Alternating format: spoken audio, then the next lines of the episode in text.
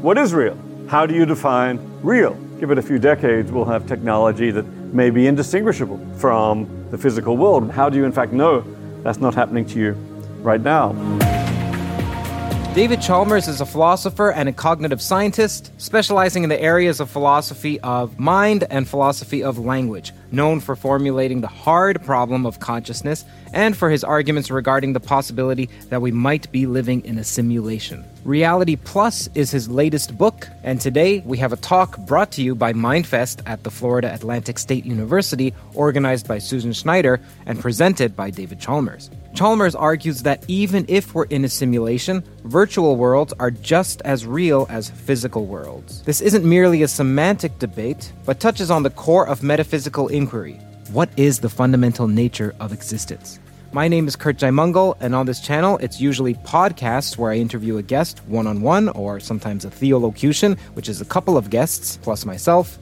And the topics range from theoretical physics and mathematics, which is my background, analyzing theories of everything from that perspective, but as well as attempting to understand what the heck is consciousness. We place attention on ensuring that it's of high technical depth and if that sounds interesting to you, then feel free to subscribe to get notified of future podcasts, as well as to get recommended some of the existing ones. You can also just browse the channel Theories of Everything and see if there's anything to your liking. Enjoy this talk with David Chalmers on Reality Plus. The link to his book with the same name is in the description.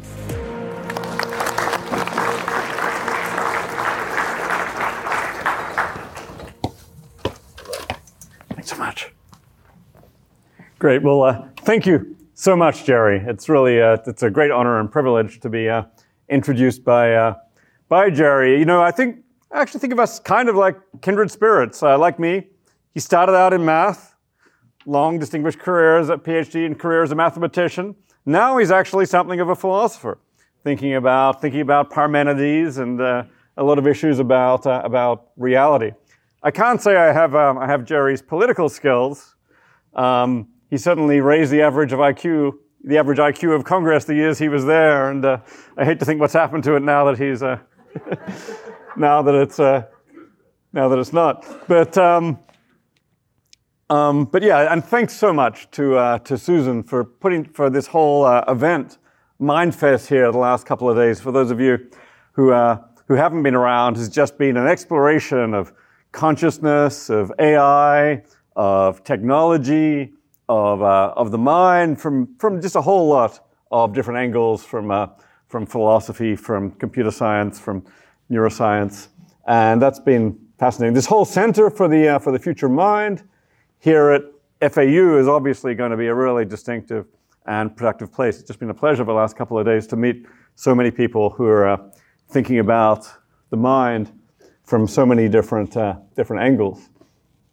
My, uh, my talk today is actually going to be on about some philosophical issues about reality. I mean, I got into philosophy to think about the mind and consciousness, as uh, as Jerry said. But uh, but you know, philosophy is really about kind of a, a lot of it is about the polarity between the mind and the world, between consciousness and reality. I started at one pole, you know, thinking about consciousness, but you know, it's hard to think about consciousness without thinking about reality. So over the years, I've, uh, I've come to think about that other pole a whole lot as well. And thinking about all that got kind of enriched by thinking about technology.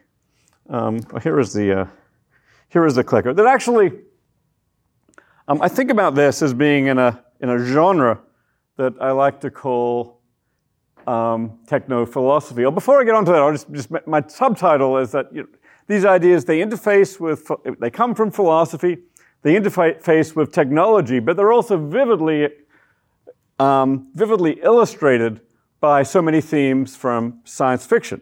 I mean, there's great science fiction about consciousness, great science fiction about reality.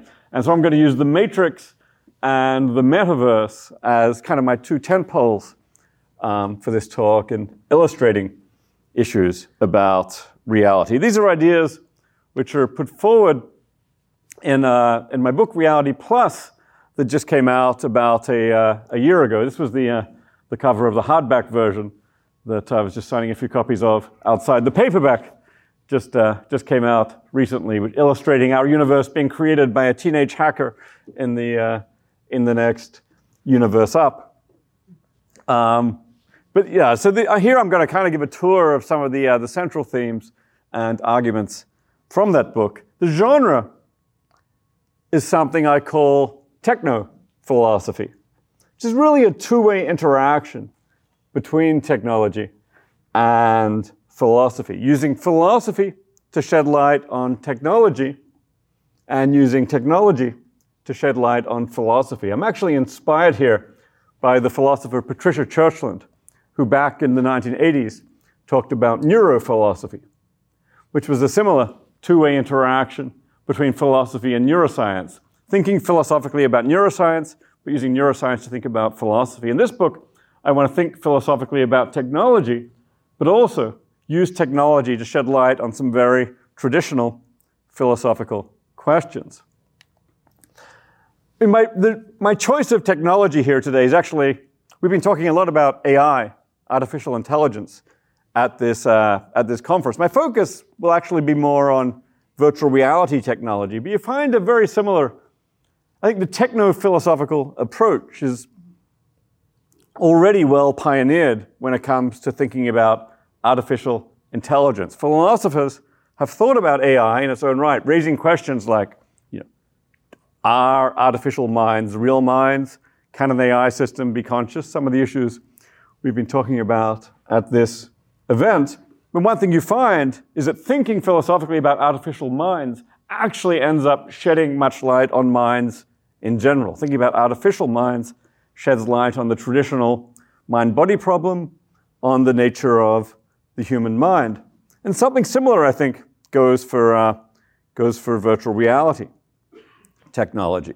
Virtual reality technology is basically the technology of artificial worlds or artificial realities. And I think that repays philosophical attention by thinking, first thinking philosophically about this technology in its own right, but then thinking about artificial realities can shed much light on reality in general. So today, I'm going to be asking questions like, yeah, are virtual realities genuine realities? And I think actually reflecting on these questions can teach us something about the nature of reality.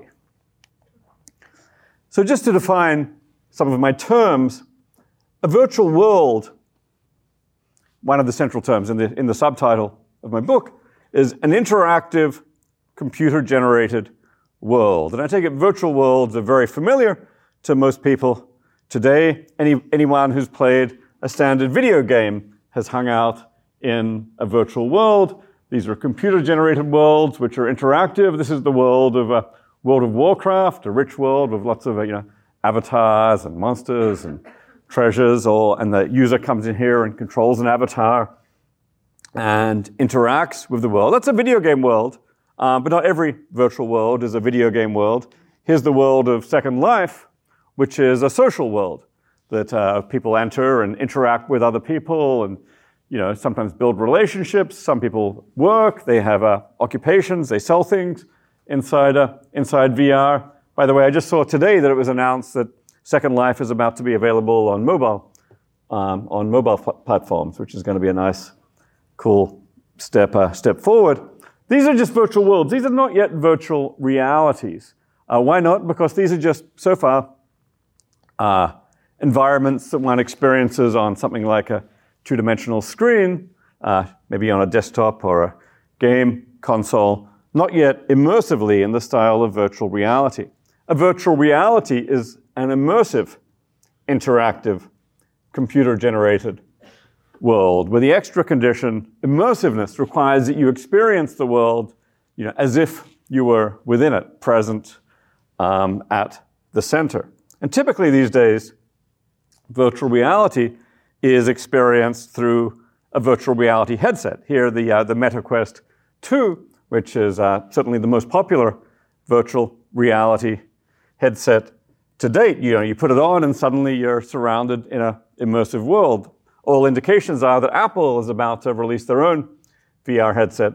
Um, maybe it'll be announced sometime in the next uh, in the next few months. And so, you know, there's a lot of competition for uh, for building these, uh, these headsets.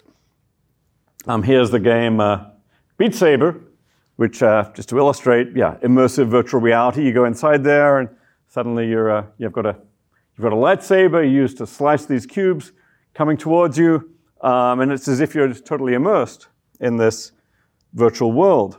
There are also social virtual worlds. Here's the, probably the most popular, the world of VR chat that's been, where people get to try on all kinds of crazy avatars and you know, build new relationships. There's actually a really good movie um, came out last year called We Met in Virtual Reality, wholly filmed inside VR chat about a couple who met in, uh, in VR chat and then actually ended up getting married outside in the, uh, in the physical world. Um, it's worth mentioning the whole technology of, uh, of Magic Leap. I was talking to someone the other day who, uh, who worked at, uh, at, uh, at Magic Leap for a, for a period. Magic Leap was the, the company that was a company, well, still is, that pioneered augmented reality technology, where, um, where digital virtual objects get projected into the physical world instead of being cut off from the physical world as in standard VR. This is a mixed or augmented reality where you experience both the digital and the virtual. Many people think that this is the long-term trajectory of VR. This is where uh, this is where extended reality technology is going. The best, ultimately, we're looking for a form factor where you're wearing glasses, hopefully somewhat less clunky than, uh, than these glasses that present, present you with the physical world and digital objects. Ultimately, this could end up replacing you know, desktop and mobile computing with a new kind of extended computing through these glasses. The technology's not there yet, but it looks like that's what Apple, Meta, and so on are working towards.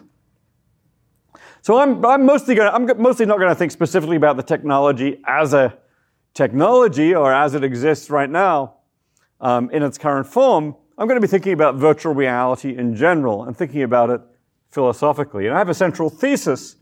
My central thesis is that virtual reality is genuine reality. I hope that sounds at least somewhat counterintuitive. There's a long tradition of people thinking of virtual reality as fake or fictional reality involving some kind of illusions or unreality. But I actually want to argue that in many respects, virtual reality is in principle on a par with physical reality. I actually break that down into three sub theses. One of them is, in some ways, the most way out, is the idea that actually we could be, for all we know, in a virtual reality already. And that's the so called simulation hypothesis. I don't argue that we are in a virtual reality, but I argue that we could be, and that would be consistent with all our evidence. Second, I argue that virtual reality is not an illusion or a fiction, despite that many people very commonly think that, yeah, VR is a massive illusion or delusion inside those VR headsets. You're experiencing unreality. I want to say that's wrong. And third, I want to argue that in principle, one could lead a meaningful life in virtual reality. That, you know, um, I'm not saying everyone should suddenly migrate to virtual reality, but in the long term, one could in principle live just about as meaningful a life in VR as in physical reality. So one of these is really a, a thesis about what we know about the world. For all we know, we could be in VR. One the, that's what philosophers call an epistemological thesis. One is a metaphysical thesis about reality itself. I want to say virtual reality is real, not an illusion or a fiction. And the third is a thesis about value, about what's valuable and meaningful in our lives. And in what follows, I'll try and go over each of these three theses. Um, the book is kind of organized around this slogan and these theses. There's also a fourth thesis that plays some central role, and this is a thesis about the mind and consciousness, where I try to argue in some chapters of the book that virtual minds or genuine minds, in principle, an AI system could be conscious. If you had an AI system that perfectly simulated our brain, for example, that it would be conscious. And furthermore, that technology can be used to extend our minds um, in a way which still augmented minds are genuine minds too. I won't be focusing so much on this one in the, uh, in the talk, but I'm happy to, uh, to talk about it. And as I said, my two tent poles are going to be these two very famous virtual worlds deriving from, uh, from science fiction. The Matrix from the Wachowski sisters movie of 1999, now with, uh, with three, uh, three sequels, instantly familiar to, uh, to almost anybody as an illustration of the idea that we could be living in a, a virtual world right now. And the metaverse from Neal Stephenson's novel Snow Crash in 1992, which has come to serve as kind of to symbolize the virtual worlds that we are now building with you know, companies like, like Facebook renamed itself Meta uh, after the metaverse to symbolize its ambition of building virtual worlds for people to live in and interact with. And really, the first half of my talk will be keyed to the matrix as an illustration of the idea that we might be in a virtual world already. The second half on the somewhat more practical issue of the, you know, the metaverse, the virtual worlds that we may well that we will be building in the, in the decades to come. But yeah, so the first half is uh, keyed to the matrix. And here the core idea is the so-called simulation hypothesis. The idea that we could be living in a computer simulation. Um, here's, my, here's my statement of it. We're in a lifelong computer simulation, or equivalently, pretty close to equivalently, we're living right now in a virtual world. And while I don't actually argue directly that we are living in a computer simulation or that we are living in a virtual world, I do think it's a possibility we can't exclude and that it's consistent with all our evidence that we're in a simulation. Furthermore, I think it's a hypothesis we should take seriously. I mean, here's Matrix Resurrections, in which the whole idea is illustrated. Here's a, like a digital version of it. Yeah, we're living in the world seems like a regular physical world. Actually, it turns out it may be a digital world. Oh, here's a here's an illustration. By the way, in yeah, in my book Reality Plus, I got a, uh, a wonderful illustrator, Tim Peacock, to come up with uh, 57 illustrations of a whole bunch of different uh, philosophical ideas. Here he is illustrating a scene from one of the sequels to uh, to the Matrix involving Trinity, one of the heroes, and uh, the Oracle, who's one of the machines in the movie.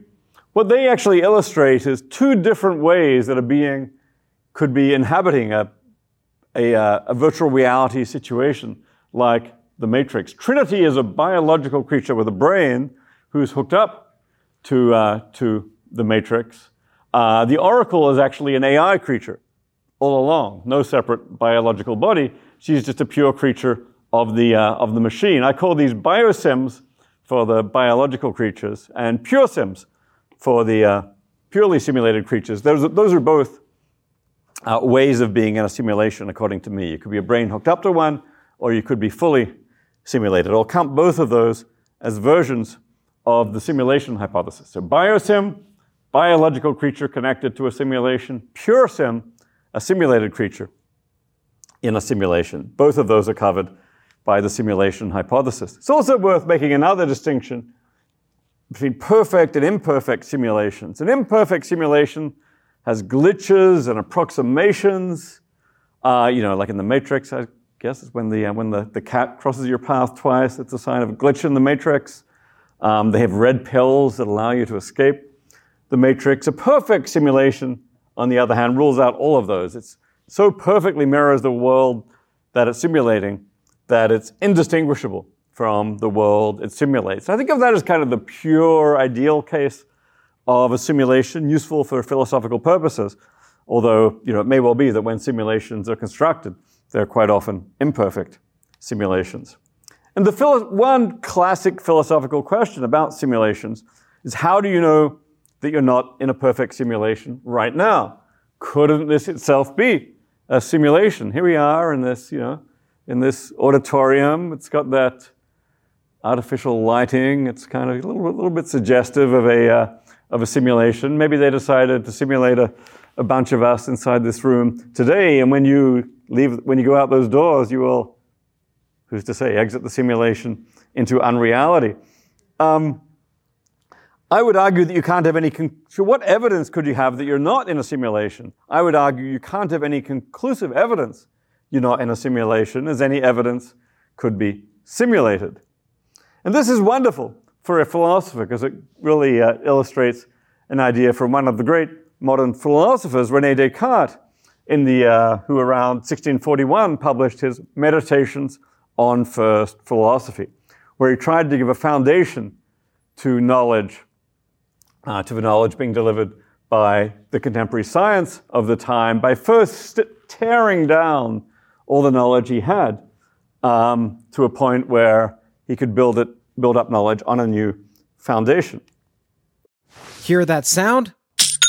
That's the sweet sound of success with Shopify. Shopify is the all encompassing commerce platform that's with you from the first flicker of an idea to the moment you realize you're running a global enterprise. Whether it's handcrafted jewelry or high tech gadgets, Shopify supports you at every point of sale, both online and in person. They streamline the process with the internet's best converting checkout, making it 36% more effective than other leading platforms. There's also something called Shopify Magic, your AI powered assistant that's like an all star team member working tirelessly behind the scenes. What I find fascinating about Shopify is how it scales with your ambition. No matter how big you want to grow, Shopify gives you everything you need to take control and take your business to the next level. Join the ranks of businesses in 175 countries that have made Shopify the backbone of their commerce. Shopify, by the way, powers 10% of all e commerce in the United States, including huge names like Allbirds, Rothy's, and Brooklinen. If you ever need help, their award winning support is like having a mentor that's just a click away.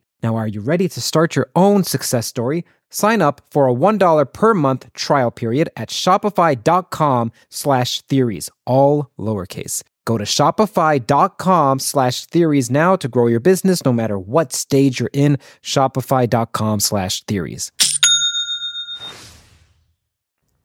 Descartes, you know, he, he put his challenge for knowledge in many different ways. He asked, uh, how do you know you're not having, having an illusion right now? How do you know you're not dreaming right now? But perhaps his most famous and distinctive challenge is how do you know that an evil demon isn't deceiving you by producing sensations of an external world when none of this is, in fact, real? And uh, yeah, here's an illustration of a, I guess, a high tech evil demon doing its thing, this evil demon has decided to offload its work into a, uh, into a computer simulation. Um, and it's just, uh, just running the simulation. And we are all just something like this. We are, uh, we are brains in a vat. Then we, we might ourselves wonder, well, could we be living in a uh, computer simulation constructed by an evil demon? And in fact, we are. But uh, Descartes pointed out, well, still there's one thing we can be certain of. Uh, we can still be certain, even if we're being manipulated by an evil demon, I still exist. I am still thinking. I still exist. So here we have the brain in the vat triumphantly thinking, I think, therefore I am, establishing its own existence, although not yet establishing anything about, about the world. And the thought is, you know, that uh, for the brain in the vat, this situation is indistinguishable for ordinary physical reality. So these days we put Descartes' question by asking, how do you know you're not in a computer simulation? How, how could you know? Um, here we've put Descartes himself into a, uh, into a simulation. Uh, Descartes writes at one point in the meditation, surely I couldn't be an illusion that I'm sitting, I couldn't have an illusion that I'm sitting here in my gown by the fire with a writing paper in my hand. He didn't actually mention the dog at his feet, but Descartes did actually have a dog, I'm assured, uh, called Monsieur Grat, Mr. Scratch. Uh, so I thought we'd, I thought we'd put the, uh, put the dog into the, uh, at least into the virtual reality as well. And yeah, Descartes maybe thinking all of that is real, but there he is actually outside in VR, no fire, no paper, no dog. That's all part of the, uh, of the virtual world. So the simulation hypothesis is in many ways the descendant of Descartes' evil demon hypothesis, or even the original hypothesis that we're dreaming entertained in ancient Chinese philosophy by the, uh, you know, for example, by the ancient philosopher Zhuangzi, who said, uh, yeah, how do I know that I'm Zhuangzi dreaming he was a butterfly rather than a butterfly dreaming that he's Zhuangzi? Um, in one way, the simulation hypothesis improves on the evil demon hypothesis in that as VR develops, this is becoming more and more of a serious possibility. We will actually have technology. We don't yet have technology that simulates the physical world faithfully, but we know it's coming give it a few decades, we'll have technology that may be indistinguishable from the physical world. Once it is, it will then become a very live possibility that that could be happening to us. And how do you, in fact, know that's not happening to you right now? There's also um, a statistical argument that we should take the simulation hypothesis very seriously that comes from Nick Bostrom and others, who argue that, that simulated worlds may greatly outnumber unsimulated worlds. Just on statistical grounds, we should think we may be in a simulation. So here's Bostrom having an argument with uh, Bertrand Russell. Bertrand Russell said, We should believe we're in ordinary reality, physical reality, because it's the simplest explanation of everything we experience.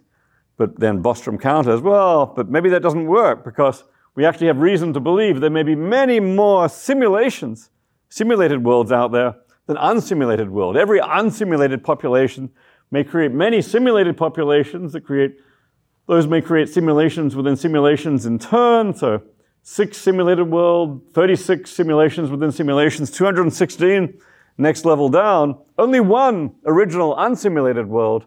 Then you start to say, what are the odds I'm one of the lucky ones at, uh, at base reality. Level zero may seem like very, very small. So I take the upshot of all this, of this first set of considerations to be not that we're definitely in a simulation. I don't think that we can establish that with anything like our current evidence. But I'd say the upshot is at the very least that we can't know we're not in a simulation. We can't exclude the possibility that we're in a simulation. I actually take that to be a serious hypothesis. I mean, you could imagine various evidence that we could get that we're in a simulation, at least if it's an imperfect one. The creators could choose to communicate with us and leave us evidence. If we're in a perfect simulation, they may never give us that evidence, but we can still speculate about the possibility. Now that you might think, as a philosophically, you might think this is kind of worrying. If we can't know we're not in a simulation, how can we actually know anything about reality? And this kind of parallels a kind of skeptical reasoning that, uh, that has come down to us from uh, many people attribute to Descartes and so on. It goes something like this. We, we just seem to have established premise one, we can't know we're not in a simulation. If you combine that with the second premise, very widely accepted, says if we're in a simulation, nothing is real, it seems to follow that we can't know that anything is real. And that, you might think, is a very, very bad epistemological position to be in. We want to have knowledge of the world. We want to know that what we're experiencing is real. It starts to look like we can't know anything about external reality. So, and you might think the simulation hypothesis just takes us further on that, uh, on, on that trail towards skepticism. This is where I want to bring in the second consideration, really the core of the view that virtual reality is genuine reality, because I actually want to end up arguing against the, uh, sorry, the former view, the view that if we're in a simulation, nothing is real. The question is, are simulations illusions or are they real? Common view. Simulations are illusions. Virtual reality is illusory reality. Here's that view being expressed by the philosopher Cornel West, who actually appears in the Matrix movies as Counselor West of Zion here, you know, leaving the Matrix for Zion. He actually also, as Cornel West, has a, comment, a, commentary track on one of the uh, the Matrix DVD box sets where he, you know, expresses the philosophical opinion that it could be illusions all the way down. Yeah, simulations within simulations, they're all illusions. And it turns out even the world that we're in uh, t- may turn out to be a, a simulation still. Here, so here he's expressing the view that simulations are illusions. So, my view, by contrast, is that simulations need not be illusions. If we're in a perfect simulation, the world around us is still perfectly real. Now, around here, um, again, this may sound counterintuitive, but around here, I think a lot depends on what it is we mean by real. Um, and here we have this whole issue illustrated by Neo and Morpheus inside the virtual world of the construct inside the matrix. And Neo says, This isn't real. Morpheus says, Well, what is real? How do you define real?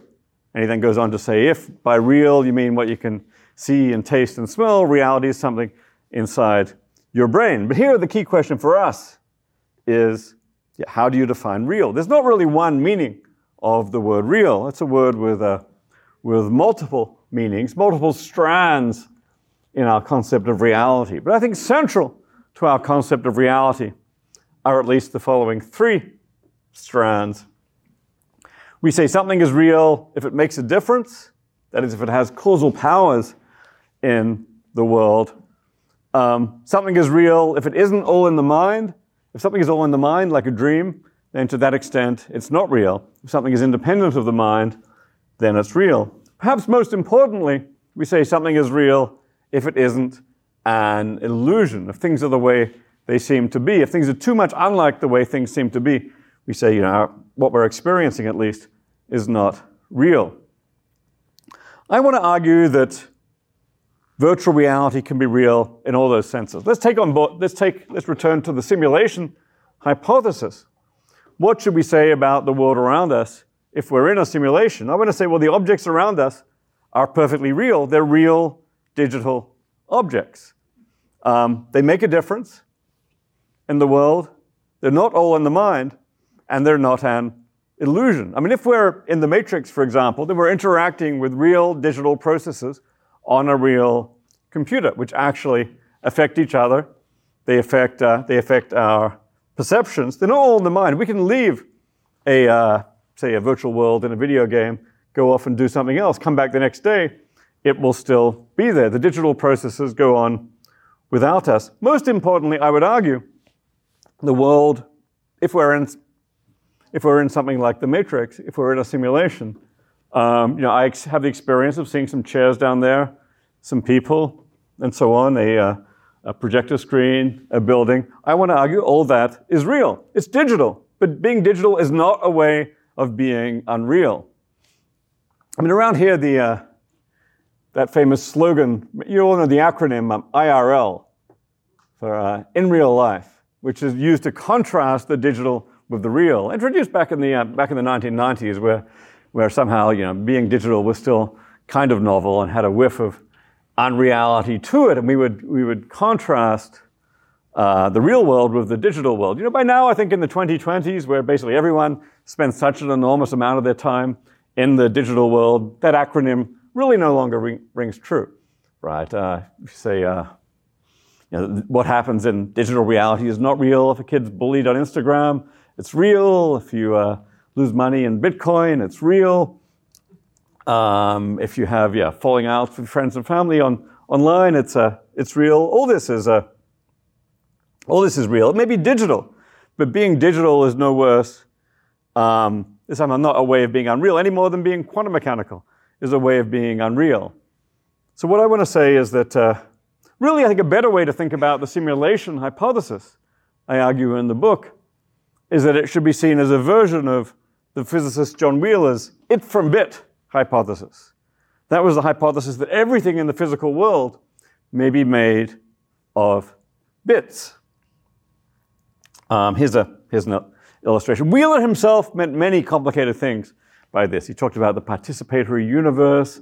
Uh, the, it seems to imply some ideas that the mind may play some role in reality. But what I take from it, what many people have taken from it, is the idea that maybe some level of reality which is digital.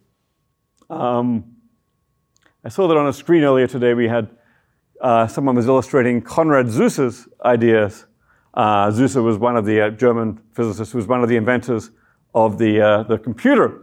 Um, in the 40s, later on in the 60s, he wrote a, a treatise on digital physics, one of the earliest expositions of the idea that physics itself could be digital. Here, here illustrated by, okay, you've got a world of trees and rocks and so on, all uh, realized by, say, some, some atoms. But underneath the atoms, here is going to be a level of bits. Here illustrated by uh, John Conway's Game of Life, where uh, there's a whole bunch of every Every cell in the world has a binary state, can be on, can be off. There are some basic worlds governing them. That's basically a digital physics.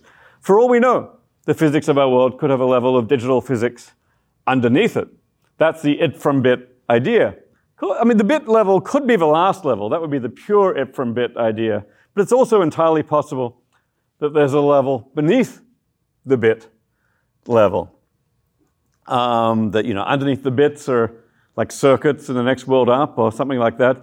Then you get to what I call the it from bit from it hypothesis, where there's a further level beneath the bits. And of course, in principle, this can go on it can go on.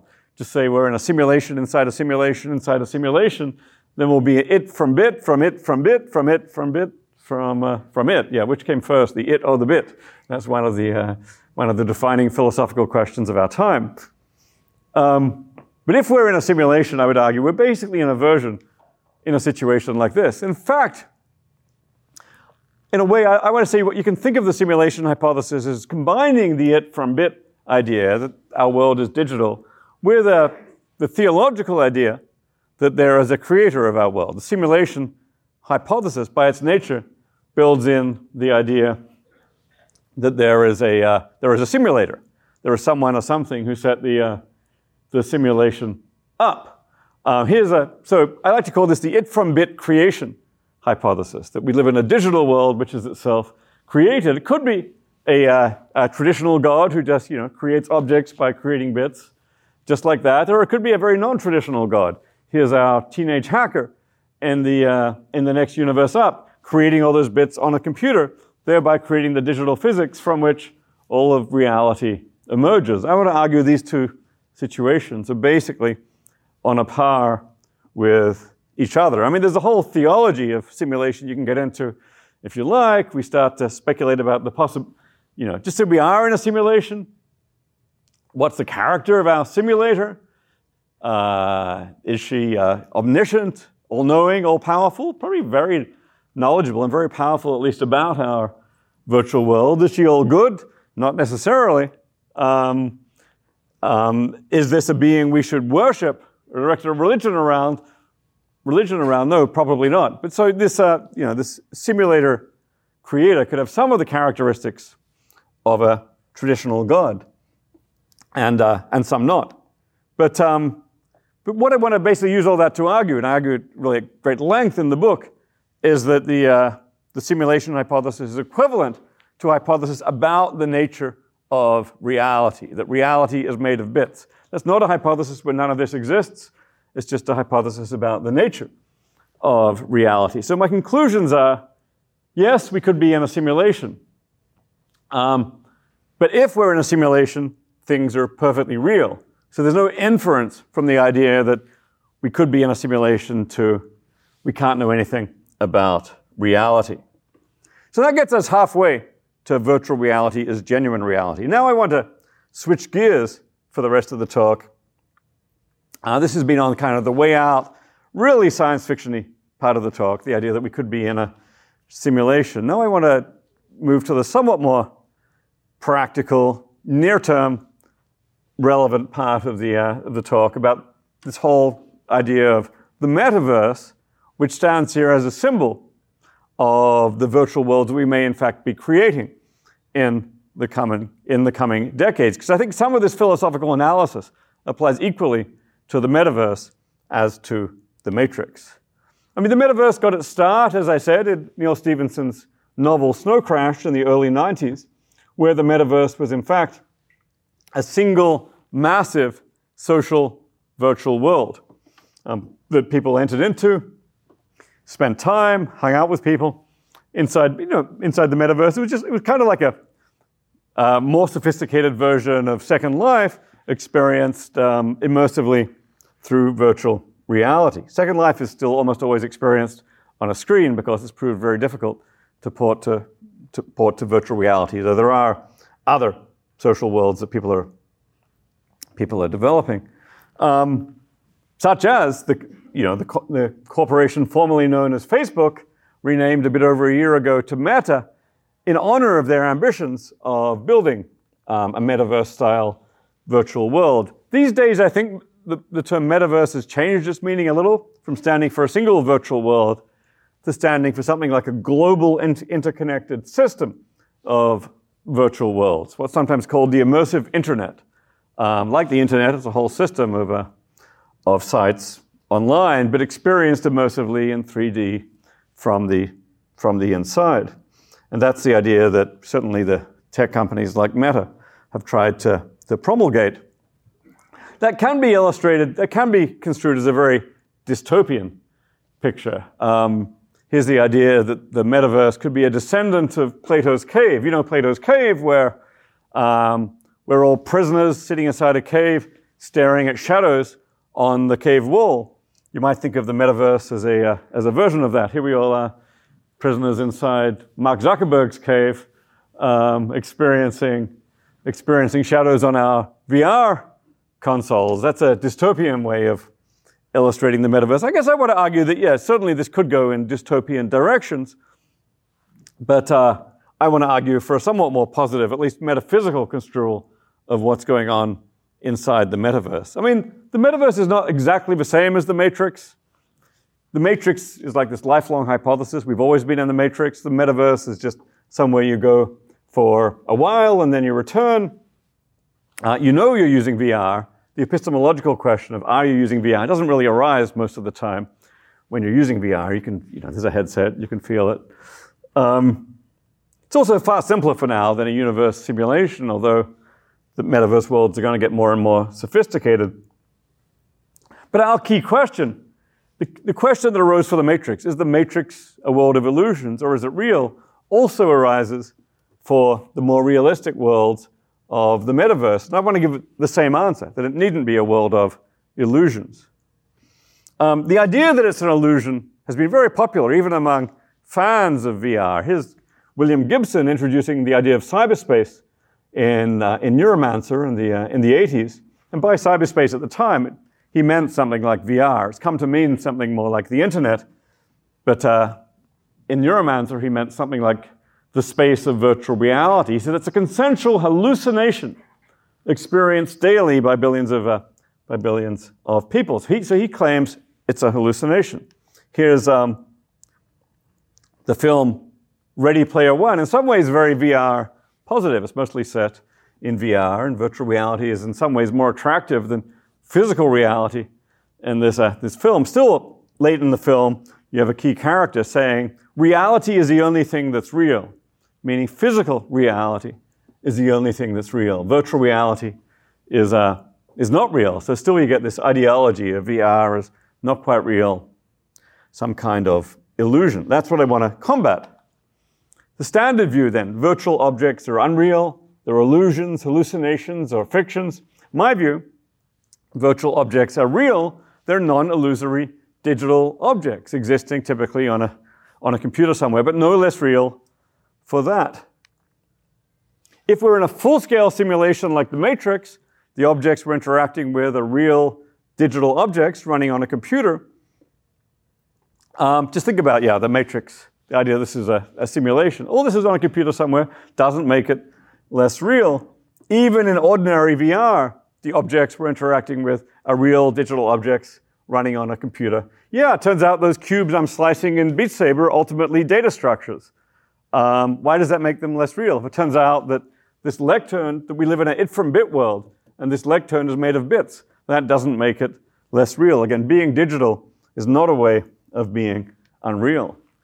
Here's uh, one illustration of the idea with a, we've got a physical kitten, we've got a robot kitten, you know, like a made of physical stuff in the uh, non-digital stuff in the, uh, in the physical world, maybe with backed by some digital processes, and a virtual kitten.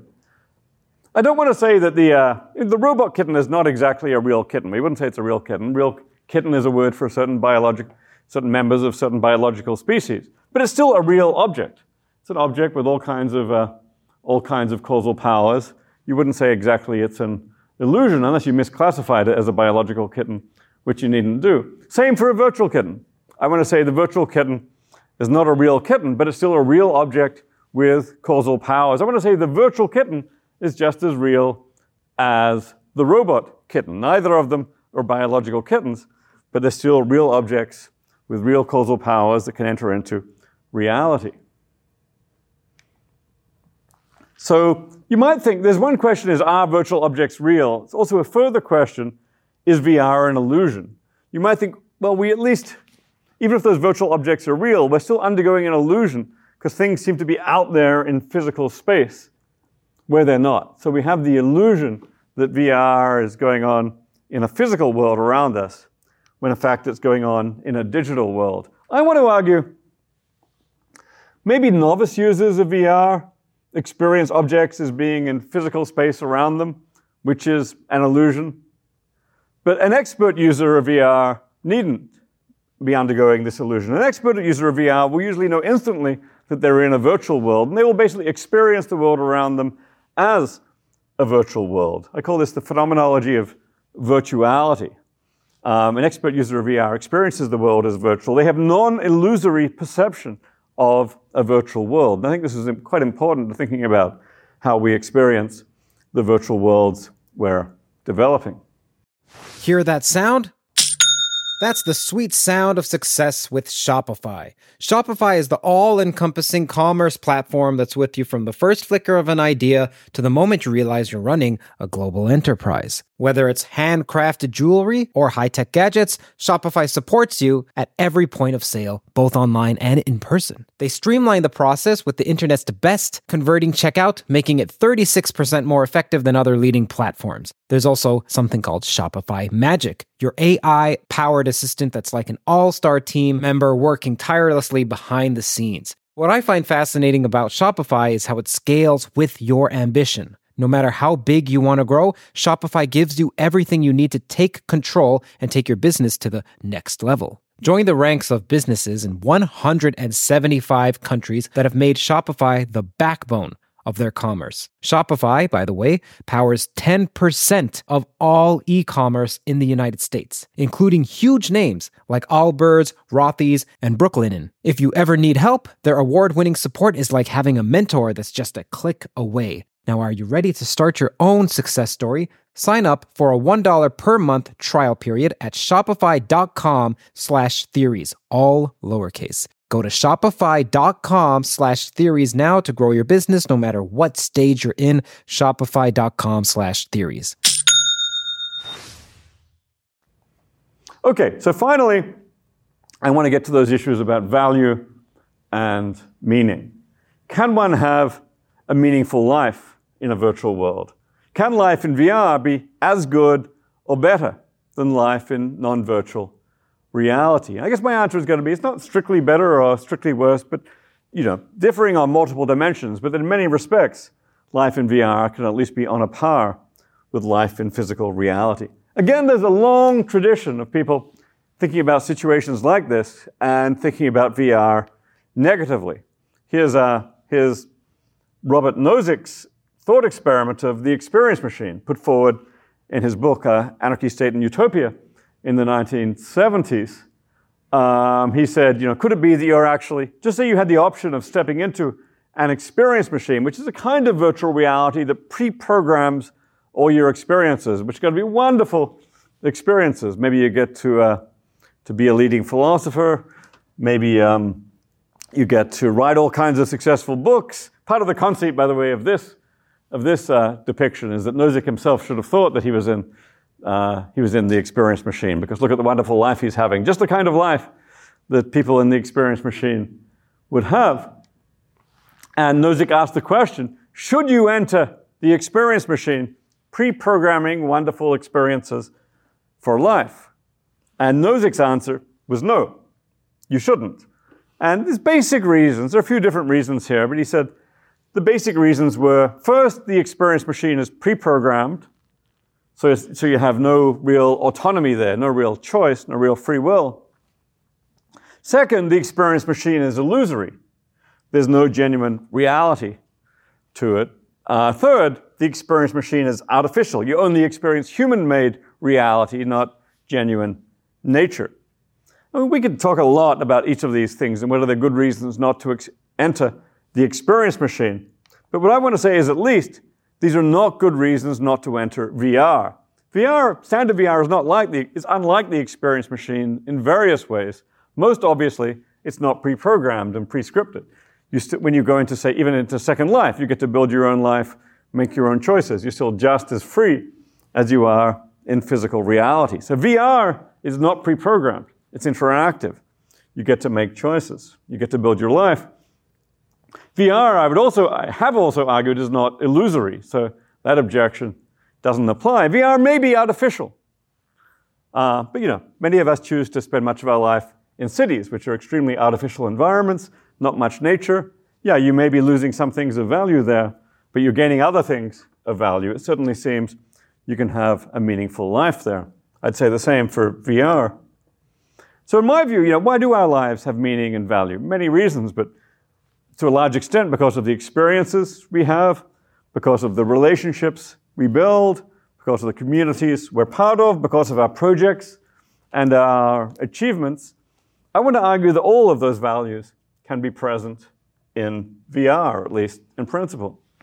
VR may be missing some sources of value for some people. Yeah, less nature. There are interesting questions about birth and death in VR, at least for any, in any, any near term VR. There's not genuine birth or genuine, uh, genuine, de- genuine death.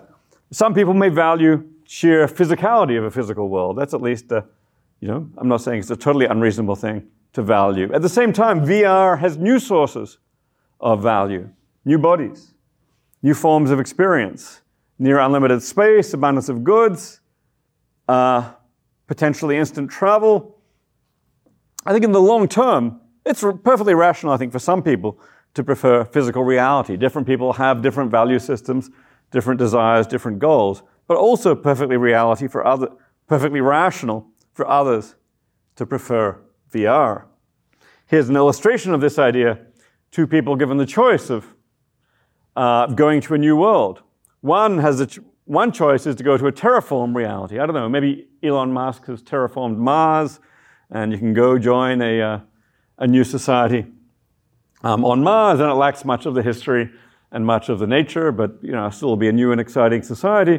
Someone else has got a similar option of entering a brand new virtual world that's been set up with all kinds of new things and, and new capacities. I want to argue that either these two choices are roughly on a par, either could be a reasonable choice.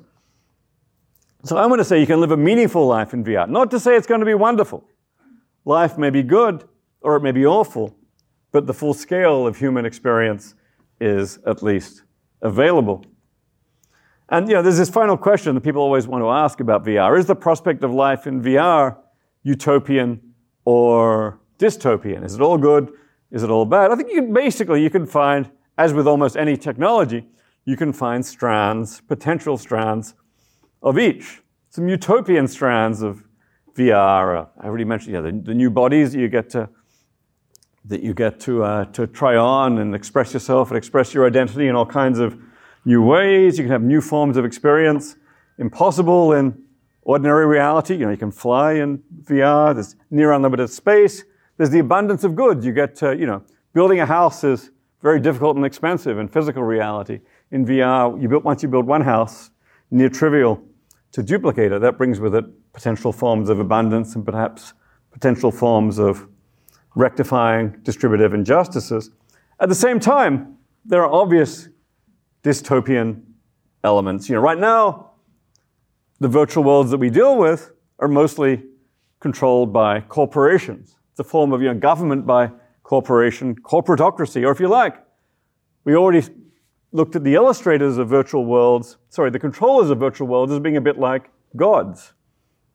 Right now, you know, the god of a virtual world, like, you know, the god of, of Meta's Horizon program is, is the corporation. Meta and the controllers of a virtual world we've already seen are very powerful, very knowledgeable, near omniscient, near omnipotent, which bring with it privacy issues, uh, you, you, know, the, the omniscience brings with it privacy issues. The omnipotence brings with it manipulation issues. Issues which are big enough already in social media. Once we've got, once we're immersed, wait till a corporation is controlling the whole virtual world around you. Those issues become all the more serious. There's also issues of unequal access, neglect of the physical world. So yeah, all kinds of potential upsides, also all kinds of potential downsides. If I had to guess, I'd say the metaverse you know, this immersive version of the internet will be much like the original internet. Has the internet been good or bad? Well, it's brought great things, it's brought terrible things. I guess I'd like to think that by and large, the internet has been positive. Likewise, we can hope that the net value of the metaverse um, will be positive. But uh, anyway, that leads to my conclusion virtual reality is genuine reality. I'd say the rest is up to us. Thank you.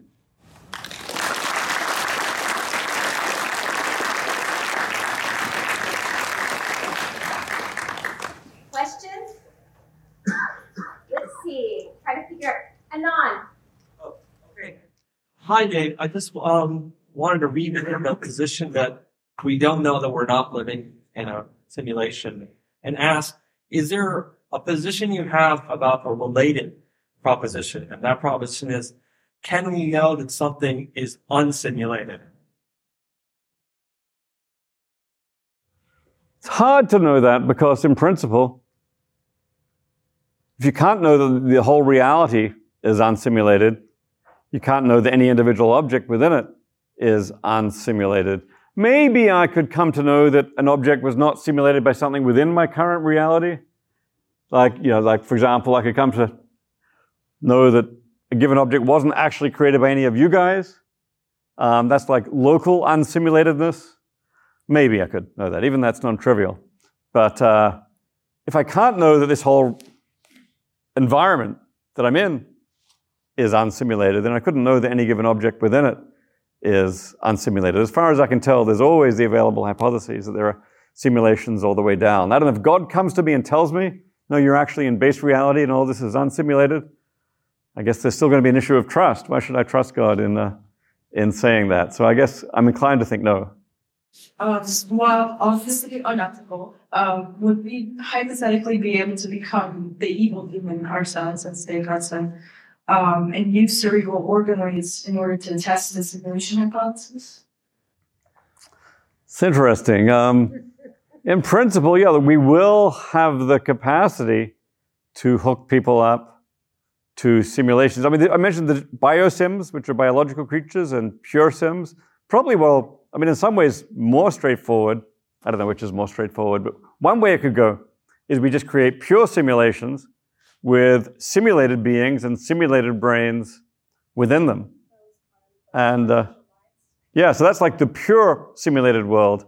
And the second version is the biosim world. You mentioned cerebral organoids, or yeah, we could take people, we could take infants, newborn infants, and what do they do in the matrix when infants get born? I don't know, but at some point they get hooked up to the uh, to the matrix. In principle, we could do that as well. And then, interesting question: Would you would that be like being Descartes' evil demon. I mean, I don't think it needs to be. Look, I would not treat it as a deception. I mean, maybe the pure sim case is easier.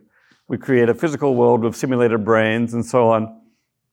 Look, it could be an, if you if you do that and create a world of suffering, then this could be this could be this could be terrible. But if you create a world where, by and large, people's people live lives of positive experience and value, relationships, community, and so on, then you know this is not something we should do lightly because I mean it would be playing God and it would be um, an enormous thing to do to you know to create life like that is an enormous thing to do. But I don't think it would necessarily be an evil thing to do because on my view that's not going to if it, it's not going to be deceiving people, it's not going to be make them suffer. So if on the whole this is actually you know creating beings with positive lives I don't see why, in the end, it's not something that could be a reasonable thing to do.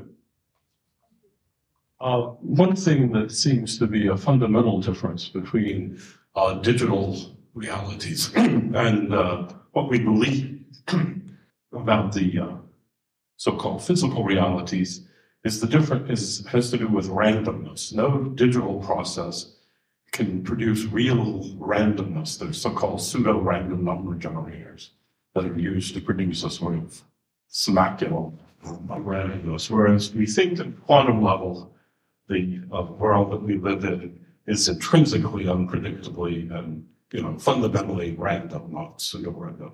But I wonder if there's a crack there in the argument that uh, physical realities and virtual realities are that could be them. Yeah, it's interesting. I mean, I don't think the very idea of it from bit is inconsistent with there being fundamental probabilistic randomness. I mean, you know, Conway's laws are deterministic, but there's a near relative of Conway's laws that are probabilistic.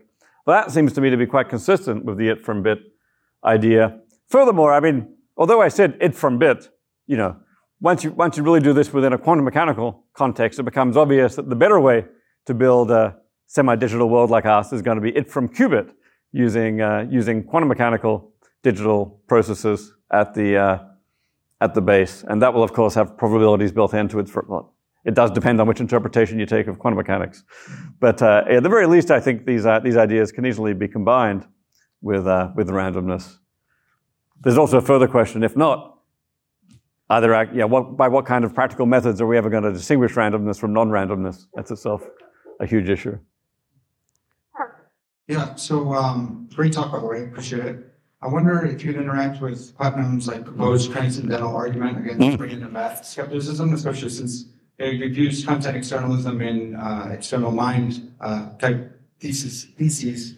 Uh, it seems like uh, you might not be able to find out that you live in a computer simulation because your concept of computer and simulation don't refer to base reality ones. Uh, I wonder yeah, how would you react to that? Yeah, chapter 20 of the book is all about this. Actually, I've got a wonderful illustration, which I don't think I have easily available in this file to show of Hilary Putnam with the brain in the vat next to him saying, I know I'm not one of those. And of course, it turns out he is. Something that looks a lot like a brain in the vat in the next, uh, in the next universe up. I mean, Putnam's idea was basically that because of this kind of, ex- our words refer to things in our environment. So our word brain refers to the brains around us. And if I'm in a simulation, then the brains I'm referring to are digital brains, not non-digital brains. So if Putnam says, I'm a brain in the vat, then he's actually saying something, even if he's in a vat in the next universe up. Um, he's not one of those digital things. He's, just, he's a biological thing, at least in this version of it. So Putnam argues he can know that he's not a brain in the vat this way. He could be, a, you know, it's very tempting to say, well, you could be a lot like a brain in the vat. You could be a quasi brain in the vat, even though you'd be made of something else. But I argue this comes down to some delicate philosophical issues about the nature of meaning. But I want, I want, I think it's widely accepted that some words, like say brain, Putnam's original example was water, get anchored to things, specific things in reality. Other words, much less so. I would argue, for example, the word computer or the word simulation doesn't get anchored to specific systems in reality in the same way. I'd also argue the same for words like consciousness and causation and maybe even philosophy. If you go that way, what I try to argue is, although yeah, Putnam argues a brain in a vat could never truly say, I am a brain in a vat. But I do want to say the reverse about computer simulation. Someone in a computer simulation would, if they said, I'm in a computer simulation, they would be speaking truly. But this does come down to some rather delicate issues in the philosophy of language, which is why this is in chapter 20, near the end of the book. Uh, yes, so you made a very convincing argument uh, for virtual reality being real. Uh, however, I would argue that a virtual reality currently doesn't exist. Like the only virtual reality that we have right now ha- affords only very limited interaction, visual for the most part right now. So we will probably go tactile next but uh, I don't see us anytime soon eating virtual uh, food. And also, uh, currently, uh, we always have this interaction between the virtual or the intersection between the virtual and what we perceive as the physical uh, world. And the whole notion of this virtual reality uh, being virtual is actually this notion that we exist or part of us exists in another part as well. This brain in the vat is obviously a part of, of us in the, in the picture, which does not seem to have like this, uh, the sensory perception. But in the current virtual uh, reality, we actually have an, uh, we have a mixture between the physical perception of the actual or of the physical world we're living in and uh, whatever or the virtual uh, world will force us to interact. Yeah, that's really interesting. I mean, it's true that current virtual worlds perception is rather primitive. We've got vision, we've got hearing, um, but anything involving the body is is not very impressive. Certainly, touch, certainly bodily perception, and so on. And yeah, people are working on haptic this and that to uh, to get touch and bodily things better. I suspect that for it to work really well, we're going to have to wait till the period when we have really good brain computer interfaces where the virtual world will be able to interface directly with the parts of the brain responsible for our experience of, of the body, our experience of touch, and so on. But that's probably, that's probably decades away. Um, that said, I think whether we go with, um, whether we go with simple perception or, yeah, full human-like perception. The other issue you mentioned about, yeah, the brain, in fact, when we right now go into VR, yeah, there is a separate brain outside the VR. Then we are, I think at that point we are basically dualistic creatures. We have an avatar inside the VR, which is our body inside VR, which is digital, but we have a brain outside the VR, which is uh, which is controlling this. I mean, you know, we so there's a uh, so we, we, the mental, yeah, the the body is inside VR and the mind is outside VR. I have another illustration in the book of uh, this actually illustrates Rene Descartes' view of the mind, where Descartes says, um, "Yeah, my mind is not is not part of my body." Um, but the uh, the trick is he actually grew up inside Minecraft. Um, so inside Minecraft, he has a body which is a Minecraft body, but he's got a mind which is entirely outside uh, the body. So current VR is in fact dualistic, and that's uh, like I said, that could be good for uh, good for Descartes, but it brings with us all kinds of dualisms. If we eventually went to a, the pure sim world, where everything is simulated, including the brain, then that's going to be less obviously Cartesian. But this mind-body divide does really bring back some elements of that old Cartesian picture. Okay, thanks. Uh, that was a great presentation. Um, at the beginning, you said that uh, techno philosophy is going to give us insights into epistemology and other branches of philosophy. Uh, and I think that's one of the greatest strengths of this kind of analysis. Uh, so, could you follow up with that and say how this is helping us with epistemology or? Yeah, actually, I wrote this book you know, I mean, it was nice to illustrate the technology and the, to think philosophically about the VR and so on. But actually, I wrote this book in very large part to help think about issues, epistemological issues about our knowledge of reality and metaphysical issues about the nature of reality. Maybe the central strand running through this book is actually about the problem of how can we know anything about the external world and this Cartesian argument that, you know, put in the key of simulation. We can't know we're not in a simulation, therefore we can't know anything about reality. Most philosophers responding to that have wanted, have traditionally wanted to respect, deny the first premise. Descartes himself argued, yeah, I can know that I'm not actually in one of these evil demon situations because God wouldn't allow me to be deceived. Okay, that didn't convince too many people, but, uh, but uh, that was his argument. Many other people have tried to argue that that first premise is wrong, what I end up doing is actually I accept the first premise. We can't know we're not in a simulation. But I deny the second premise. It says if we're in a simulation, none of this is real. Um, and I use that to try and argue that actually, yeah, Descartes' argument that we can't know anything about the external world doesn't work. It's a very, very central argument in the history of uh, in the history of philosophy. I'm giving my own diagnosis for why it fails. Now, to be fair, many people before have tried to diagnose why it fails, and they've always no one's ever been too convincing about this. So will my will my diagnosis uh, convince convince everybody? Probably not. But uh, but really, it is.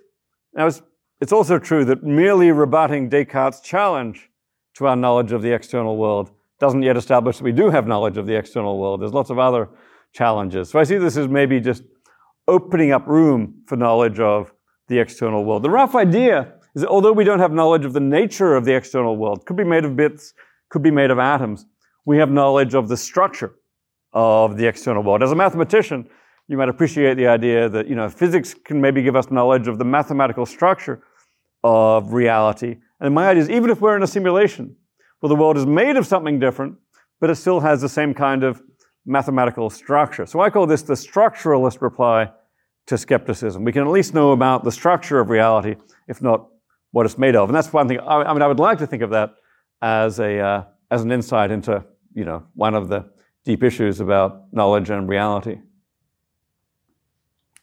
In principle, I think you know some of the you can also use the use virtual reality as a test case for ideas about value and meaning in our lives and what the uh, what the sources are. My thinking about that is not nearly as developed, I think, as my thinking about these other things. So I wouldn't claim to have deep original insights there. But I'd, li- I'd encourage anyone who wants to think about you know, meaning and value through the lens of virtual reality. I think there's really a lot to be gained from, uh, from reflecting on that.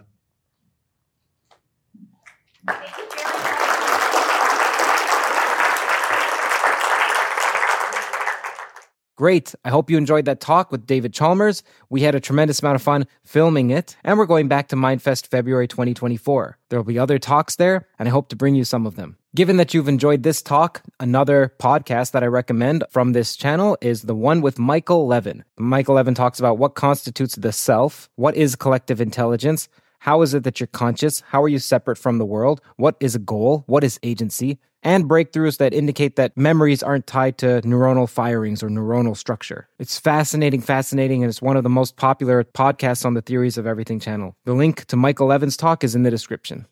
The podcast is now concluded. Thank you for watching. If you haven't subscribed or clicked that like button, now would be a great time to do so, as each subscribe and like helps YouTube push this content to more people. You should also know that there's a remarkably active Discord and subreddit for Theories of Everything where people explicate toes, disagree respectfully about theories, and build as a community our own toes. Links to both are in the description. Also, I recently found out that external links count plenty toward the algorithm, which means that when you share on Twitter, on Facebook, on Reddit, etc., it shows YouTube that people are talking about this outside of YouTube, which in turn greatly aids the distribution on YouTube as well. Last but not least, you should know that this podcast is on iTunes, it's on Spotify, it's on every one of the audio platforms. Just type in Theories of Everything and you'll find it. Often I gain from rewatching lectures and podcasts, and I read that in the comments hey, Toe listeners also gain from replaying. So, how about instead re listening on those platforms? iTunes, Spotify, Google Podcasts, whichever podcast catcher you use. If you'd like to support more conversations like this, then do consider visiting patreon.com slash Curt and donating with whatever you like. Again, it's support from the sponsors and you that allow me to work on Toe full time. You get early access to ad-free audio episodes there as well. For instance, this episode was released a few days earlier. Every dollar helps far more than you think. Either way, your viewership is generosity enough.